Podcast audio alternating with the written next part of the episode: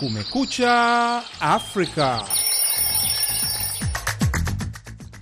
Karibu kusikiliza matangazo ya Kumekucha Afrika kutoka Sauti ya Amerika hapa Washington DC, studio namba 15. Ninayekukaribisha wakati huu unaitwa Mkamiti Kibayasi. Mimi naitwa Idi Ligongo. Tunakukaribisha katika matangazo ya Kumekucha Afrika ambapo unasikiliza kupitia redio shirika eneo zima la Afrika Mashariki. Karibu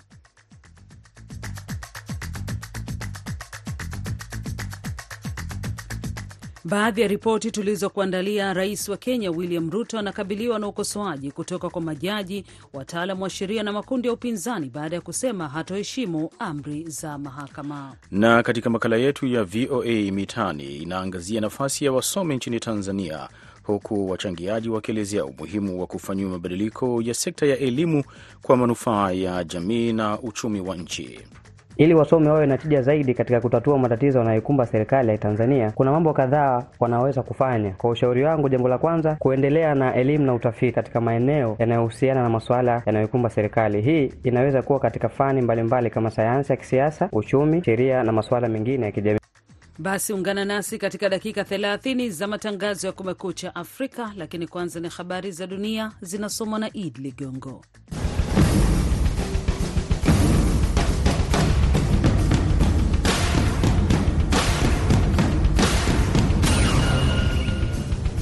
Wanamgambo wa Kihodhi wanaonekana kupuuza maonyo ya Marekani kwa mashambulizi yao ya mara kwa mara dhidi ya meli katika bahari ya Sham.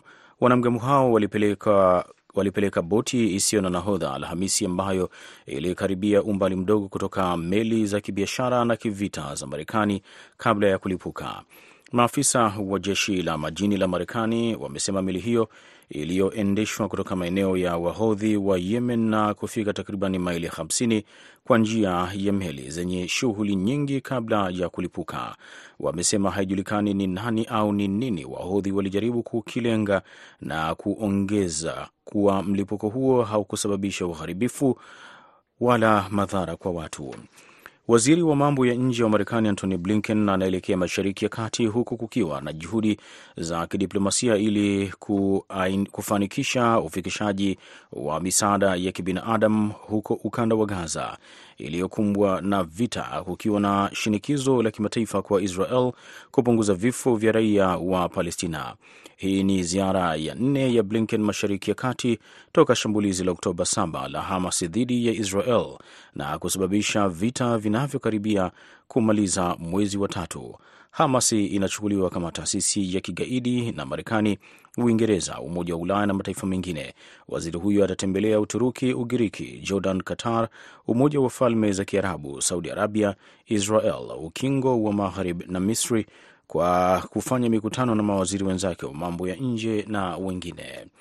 Nigeria inaunda kamati ambayo itafuatilia vyeti feki kutoka katika baadhi ya vyuo vya elimu na kuendelea kusimamisha baadhi ya taasisi ambazo zimefungua vituo vya masomo katika taifa hilo. Mwandishi wetu wa Lagosi Colin Atohenbe ana ripoti kamili. Ingawa suala la baadhi ya taasisi za kigeni kutoa vyeti vya uongo vya kitaalam kwa Wanigeria kwa malipo ya fedha za kigeni, matokeo ya hivi majuzi yalichochewa na uchunguzi uliofanywa na mwandishi wa habari za uchunguzi ambaye alilipa pesa ili kupata shahada katika chuo kikuu moja huko Jamhuri ya Benin katika kipindi cha wiki sita bila kusafiri kutoka nchi ya Nigeria. Stori hiyo ilifanyia Abuja kuamuru kufungwa kwa vyuo vikuu visivyo na ithibati vinavyoendeshwa shughuli zao nchini na kusimamishwa utambuzi wa vyeti kutoka katika shule hizo zote na ahadi ya kuhakikisha wahusika wanafikishwa mahakamani kukabiliwa na mashtaka ya jinai. Waziri wa elimu Profesa Tahil Maman Anasema kwa kuwa Wanigeria hao wanajua hali ya taasisi hizo na watachukuliwa hatua za kisheria baada ya uchunguzi kukamilika. Naibu wa zamani wa katibu wa Tume ya Taifa ya Vyuo Vikuu Suleiman Rahman Yusuf anasema suala la rushwa katika taaluma ni la kimataifa na kwamba kuna shule nje ya Afrika zinazohusika na udanganyifu wa kitaaluma. Amethibitisha kuwa hatua hiyo imefanyika jamhuri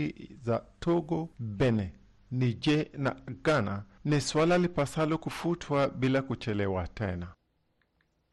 Unaendelea kusikiliza habari hizi za dunia kutoka idhaa ya Kiswahili ya Sauti Amerika ikitangaza kutoka Washington DC. Wachumi wa Umoja wa Mataifa wanatabiri ukuaji mdogo wa uchumi duniani kwa mwaka huu. Sababu ni kutoimarika kwa mambo kutokana na janga la COVID-19, majanga ya hali ya hewa na mivutano ya kikanda inayodhoofisha zaidi maendeleo. Ripoti ya Umoja wa Mataifa ya hali ya uchumi na matarajio ya 2024 Alhamisi inaonyesha ukuaji wa uchumi duniani utapungua tofauti na ilivyokadiriwa mwaka 2023 kwa kati ya asilimia 2.7 na 2.4 ikiwa ni chini ya kiwango cha ukuaji kabla ya janga la kwa asilimia tatu.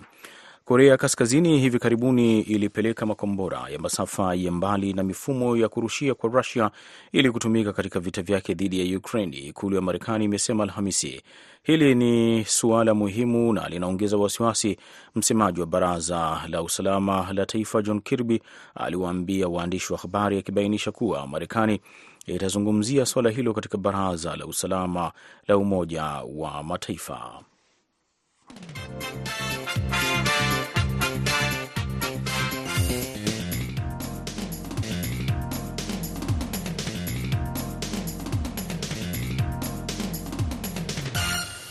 Unaendelea kusikiliza matangazo ya Kumekucha Afrika kutoka hapa Washington DC, ambayo pia yanapatikana kupitia mtandao wetu wa VOA Swahili.com.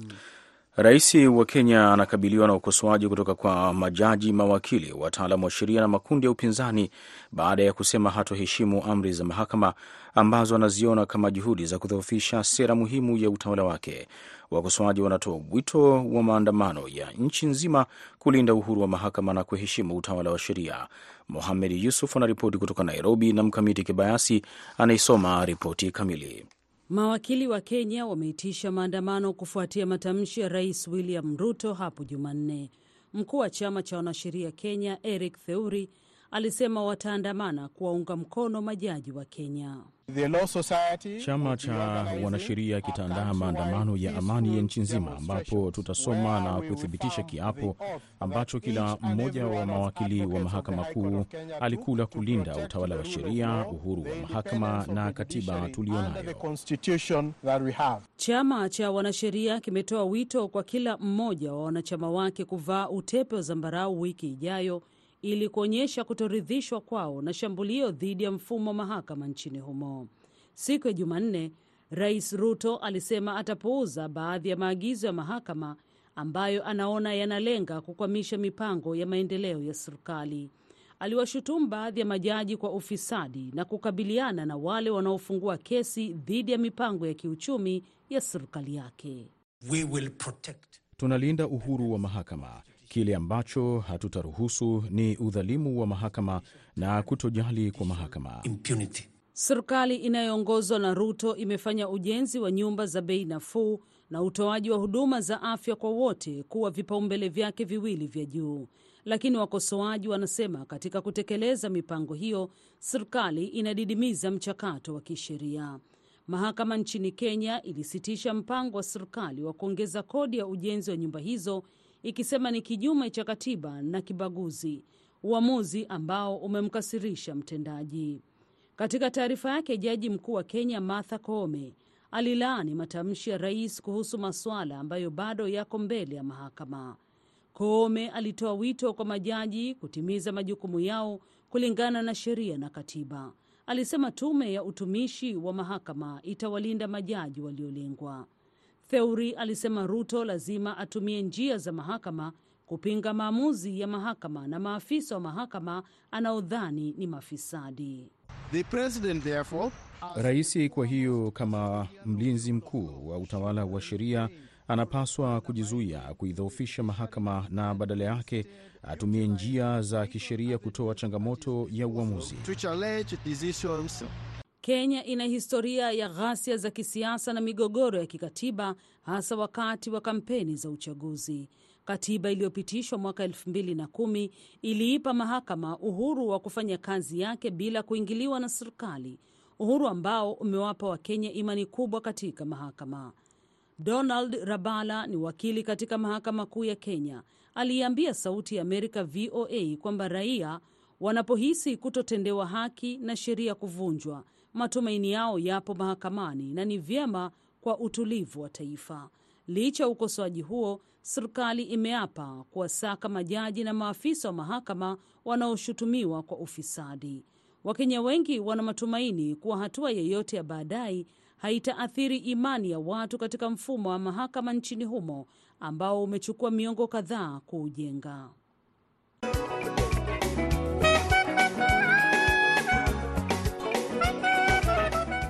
Katika ripoti zaidi ni kwamba kiongozi mkuu wa kanisa Katoliki Papa Francis ametoa wito wa maombi kwa ajili ya Nikaragua ambako maaskofu wawili, mapadri kumi na watano na wanaseminari wawili wako kizuizini, wakati waangalizi wakihofia serikali ya Rais Daniel Ortega inajaribu kutokomeza uwepo wa kanisa Katoliki nchini humo. Ripoti ya Del Gavlak kutoka Roma inazong... inasimuliwa hapa na BMJ Muridhi. Mawakili wa Kenya wameitisha maandamano kufuatia matamshi ya Rais William Ruto hapo Jumanne. Mkuu wa chama cha wanasheria Kenya Eric Theuri alisema wataandamana kuwaunga mkono majaji wa Kenya. Chama cha wanasheria kitaandaa maandamano ya amani ya nchi nzima, ambapo tutasoma na kuthibitisha kiapo ambacho kila mmoja wa mawakili wa mahakama kuu alikula kulinda utawala wa sheria, uhuru wa mahakama na katiba tuliyonayo. Chama cha wanasheria kimetoa wito kwa kila mmoja wa wanachama wake kuvaa utepe wa zambarau wiki ijayo ili kuonyesha kutoridhishwa kwao na shambulio dhidi ya mfumo wa mahakama nchini humo. Siku ya Jumanne, Rais Ruto alisema atapuuza baadhi ya maagizo ya mahakama ambayo anaona yanalenga kukwamisha mipango ya maendeleo ya serikali. Aliwashutumu baadhi ya majaji kwa ufisadi na kukabiliana na wale wanaofungua kesi dhidi ya mipango ya kiuchumi ya serikali yake. We will protect. Tunalinda uhuru wa mahakama. Kile ambacho hatutaruhusu ni udhalimu wa mahakama na kutojali kwa mahakama. Impunity. Serikali inayoongozwa na Ruto imefanya ujenzi wa nyumba za bei nafuu na utoaji wa huduma za afya kwa wote kuwa vipaumbele vyake viwili vya juu, lakini wakosoaji wanasema katika kutekeleza mipango hiyo, serikali inadidimiza mchakato wa kisheria. Mahakama nchini Kenya ilisitisha mpango wa serikali wa kuongeza kodi ya ujenzi wa nyumba hizo ikisema ni kinyume cha katiba na kibaguzi, uamuzi ambao umemkasirisha mtendaji. Katika taarifa yake, jaji mkuu wa Kenya Martha Koome alilaani matamshi ya rais kuhusu masuala ambayo bado yako mbele ya mahakama. Koome alitoa wito kwa majaji kutimiza majukumu yao kulingana na sheria na katiba.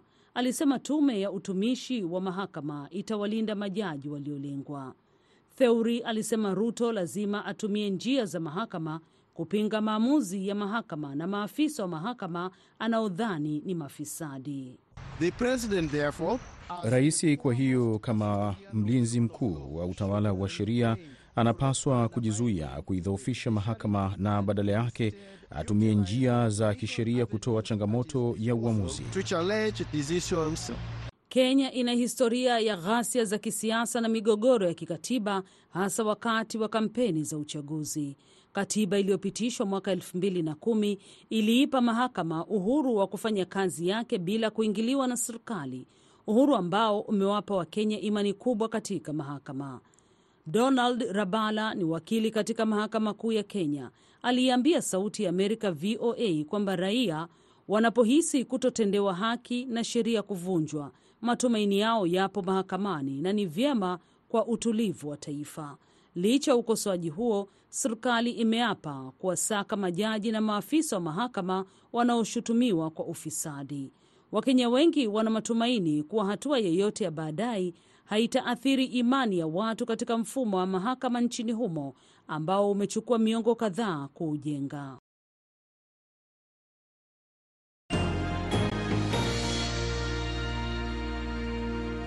Nam, tunaomba radhi kwa mwingiliano wa taarifa hizo, lakini hivi sasa tunaelekea katika habari zaidi za dunia.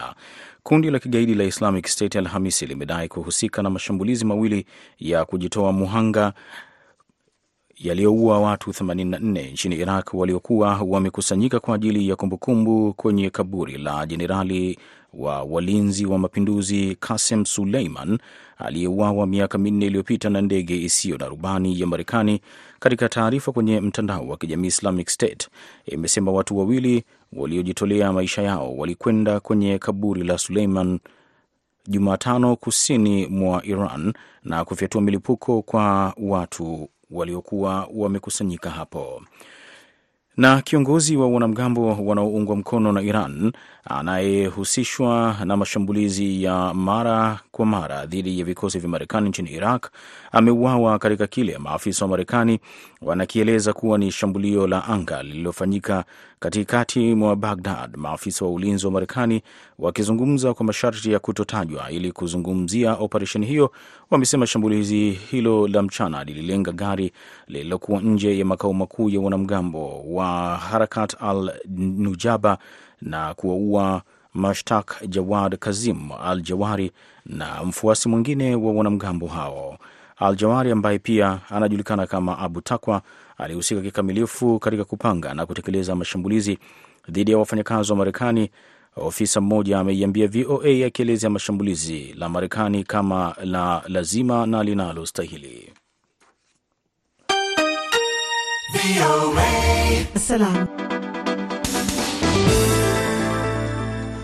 Viongozi wa chama kikuu cha upinzani nchini Kamerun wanasema wanafanya mashauriano na viongozi zaidi 30 ya wapinzani kuwasilisha mgombea mmoja katika uchaguzi ujao iwapo Rais Paul Biya mwenye umri wa miaka 91 atakabiliwa na hali mbaya ya kiafya.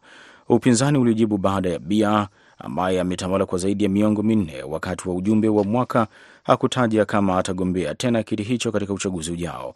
Mkamiti Kibayasi anayesoma ripoti ya Moki Edwin Kinzeka kutoka Yeunde.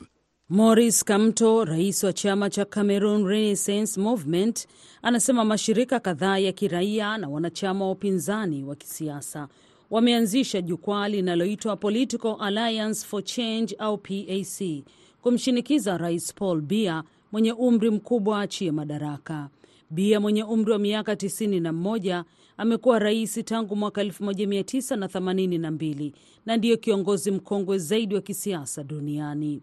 Uchaguzi wa rais utafanyika nchini Kamerun ifikapo Oktoba mwaka 2025, lakini makundi ya asasi za kiraia na vyama vya upinzani vilitarajia bia katika ujumbe wake wa mwaka mpya kutangaza uchaguzi mapema mwaka 2024. Hilo halikutokea. Kamto anasema amechaguliwa na PAC kama mgombea mmoja wa upinzani iwapo Bia atajiuzulu au hatokuwa na uwezo kutokana na afya yake. Anasema wafuasi wa chama cha bia cha CPDM ambao wamechoshwa na utawala wa kiimla wa bia wanapaswa kujiunga na PAC. PAC bado ipo wazi kwa wale wote wanaoamini kwamba utawala wa sasa ni tatizo la Kamerun na kwa hivyo hawawezi tena kuchangia chochote katika kupona kwake. Wenzetu katika chama tawala cha CPDM ambao wanaonyesha mwamko wa kizalendo pia wanakaribishwa katika PAC.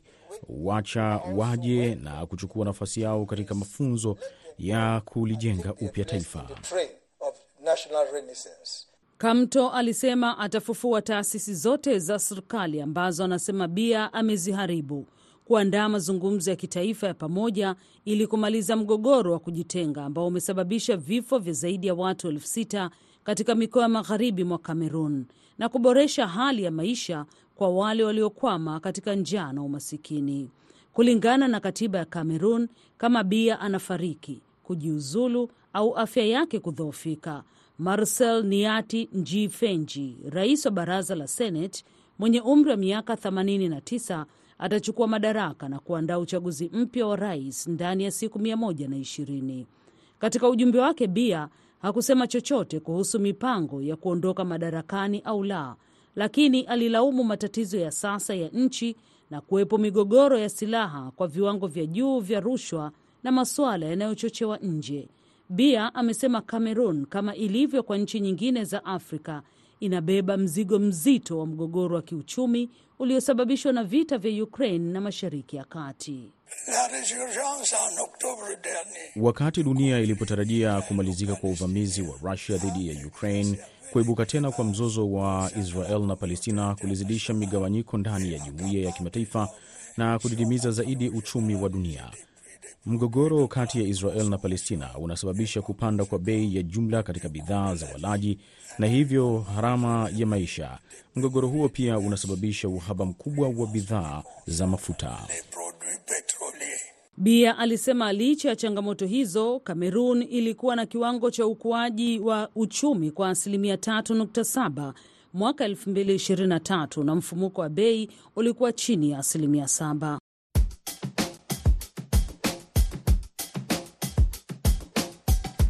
VOA Mitaani.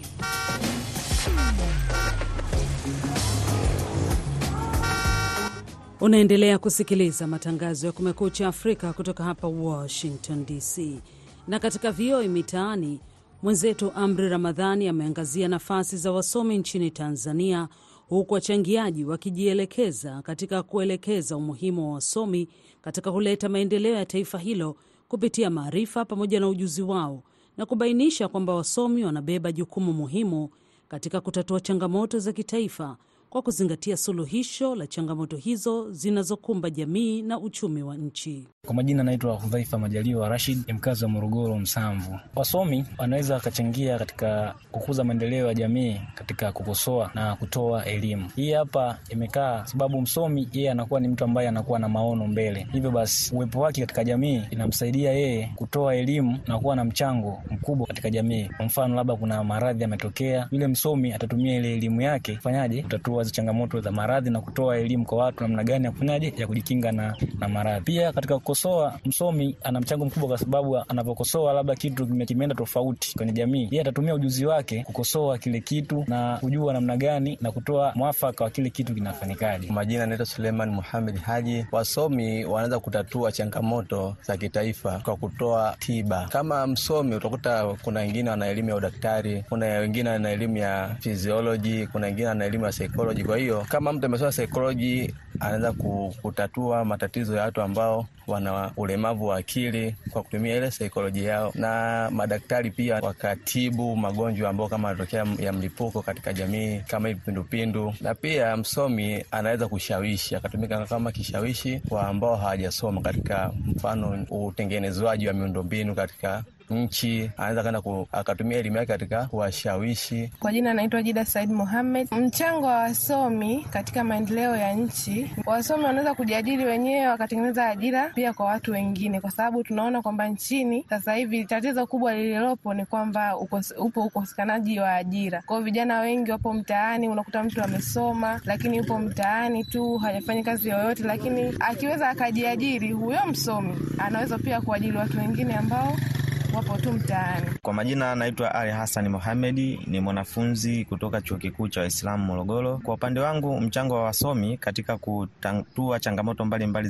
za kitaifa, kwanza kupitia kuziendeleza sera za kimaendeleo. Wasomi wamekuwa wakiwa na mchango mkubwa sana kwenye kuziendeleza sera mbalimbali ambazo zimekuwa zikileta matokeo chanya kwenye taifa letu la Tanzania. Lakini pia wasomi wamehusika kwa namna moja ama nyingine katika kukuza teknolojia, teknolojia ambayo imepelekea maendeleo makubwa sana Tanzania, kwa sababu kila siku tumekuwa tukiona kwamba kuna teknolojia mbalimbali mbali ambazo wasomi wamezigundua ambazo kwa namna moja ama nyingine zimekuwa zikisaidia sana kwenye maendeleo ya taifa. Lakini pia wasomi kupitia ushauri ambao wanatoa kwa wanajamii imekuwa ni moja kati ya sababu za kupelekea kutatua changamoto katika nchi yetu. Jina langu Hawa Madua. Wasomi wanapaswa kuhimizwa na kuungwa mkono kabisa katika kufanya utafiti wenye tija ambao unaweza kutatua changamoto za kijamii, kiuchumi na kiufundi ambazo zinazoikumba Tanzania yetu, lakini ni kuimarisha ushirikiano kati ya, ya vyuo vikuu na sekta ya umma ama sekta binafsi. Unajua kuna umuhimu mkubwa wa kujenga uhusiano mzuri kati ya vyuo vikuu na sekta ya umma na binafsi. Hii inaweza kufanyika kupitia ushirikiano, makubaliano ya kubadilishana maarifa na miradi ya pamoja, na ushirikiano huu utawezesha kuhamasishwa kwa maarifa kutoka vyuo vikuu kwenda kwenye sekta husika, na unaweza ukasaidia pia katika kutatua changamoto za kijamii na kiuchumi kabisa. Kwa majina naitwa maarufu Ndekule Ahmadi. Ili wasomi wawe na tija zaidi katika kutatua matatizo yanayoikumba serikali ya Tanzania, kuna mambo kadhaa wanaweza kufanya. Kwa ushauri wangu, jambo la kwanza, kuendelea na elimu na utafiti katika maeneo yanayohusiana na masuala yanayoikumba serikali. Hii inaweza kuwa katika fani mbalimbali mbali kama sayansi ya kisiasa, uchumi, sheria na masuala mengine ya kijamii. Elimu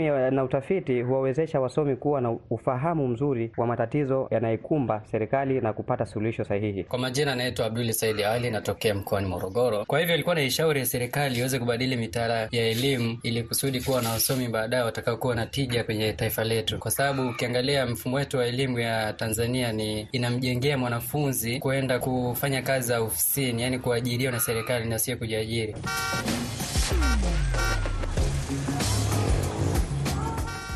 Na sasa basi tunakuletea ripoti kuhusu kiongozi mkuu wa kanisa Katoliki. Papa Francis ametoa wito wa maombi kwa ajili ya Nikaragua, ambako maaskofu wawili, mapadri kumi na watano na wanaseminari wawili wako kizuizini. BMJ Muridhi anaisoma ripoti hii.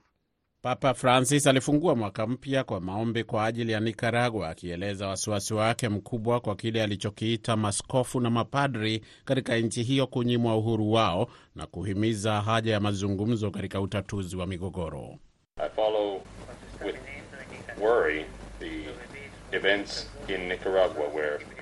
Anasema, ninafuatilia kwa wasiwasi matukio ya Nikaragua ambapo makasisi na maaskofu wamenyimwa uhuru wao. Ninaelezea ukaribu na familia na watu, na ninawaalika ninyi nyote mliopo hapa na watu wote wa Mungu kuomba bila kusita, na muwe na matumaini ya amani kushinda hali ngumu. Tuiombee Nikaragua. Waangalizi wanasema kuwa Papa Francis alitumia hotuba yake ya kuadhimisha mwaka mpya kuangazia jinsi serikali ya Rais Daniel Ortega inavyozidi kukandamiza kanisa Katoliki nchini humo. Makasisi nchini Nikaragua wamekamatwa, vituo vya redio vya Kikatoliki na chuo kikuu vimefungwa, wamishonari kufukuzwa na sherehe za kidini kuzuiliwa. Jason Problet ni wakili wa Kikatoliki anayeishi Marekani anayebobea katika maswala ya kimataifa ya uhuru wa kidini. Aliiambia Sauti ya Amerika kwamba hakuna upinzani wa kweli unaofanya kazi nchini Nikaragua, nchi yenye waumini wengi wa Kikatoliki, na hilo limefanya kanisa Katoliki kuwa shabaha ya serikali ya Daniel Ortega, wakati vikwazo vya kimataifa vikiendelea kuwa kero. Kanisa Katoliki ni lengo rahisi kwa Ortega. Mapadri kwa sifa zao hawataki kujihusisha na siasa, lakini wanasukumwa katika hilo kwa sababu watu wa Nikaragua wanatafuta uongozi nchini Nikaragua. Kuna jumuiya ya kiraia nje ya Nikaragua, lakini hawana mamlaka ndani ya Nikaragua. Watu wataenda wapi? Kanisa Katoliki bado ni kiungo muhimu. Waangalizi wanaashiria kuzorota kwa uhusiano kati ya kanisa Katoliki na serikali ya Ortega wakati wa maandamano dhidi ya mageuzi kuhusu usalama wa kijamii mwaka 2018. Ortega aliwashutumu wa Katoliki kwa kuunga mkono upinzani wakati wa maandamano baada ya kanisa kuwahifadhi waandamanaji. Yeyote anayeonekana kama mkosoaji wa serikali anakandamizwa mno, kwa mujibu wa wachambuzi. Wakili Martha Patricia Molina ametoa ripoti inayoeleza kwamba serikali ya Ortega imetekeleza zaidi ya kamatakamata 770 mashambulizi, unyang'anyi na unyanyasaji dhidi ya kanisa Katoliki, ikiwa ni pamoja na vizuizi vya maandamano, sala, misa na hata maombi katika mazishi. Na ripoti hiyo kutoka Roma ndio inatukamilishia matangazo ya Kumekucha Afrika kutoka studio 15 ya idhaa ya Kiswahili ya Sauti ya Amerika, VOA hapa Washington DC. Shukran sana kwako msikilizaji kwa kuwa nasi, ambapo huko Afrika Mashariki na Kati ni siku ya Ijumaa. Kujumuika nasi katika dakika hizi 30 za matangazo ya Kumekucha Afrika yenye ripoti mbalimbali. Shukrani pia kwa redio zetu shirika Afrika Mashariki na Kati, ikiwemo Redio Chuchu na Hits FM visiwani Zanzibar, TKFM ya Tanga, Tanzania, na Sayari Redio huko Eldoret, Kenya, pamoja na mtandao wetu wa VOA Swahili.com. Kwa niaba ya wote nikiwa naye Id Ligongo, naitwa Mkamiti Kibayasi. Tunakutakia kila la heri na Ijumaa njema.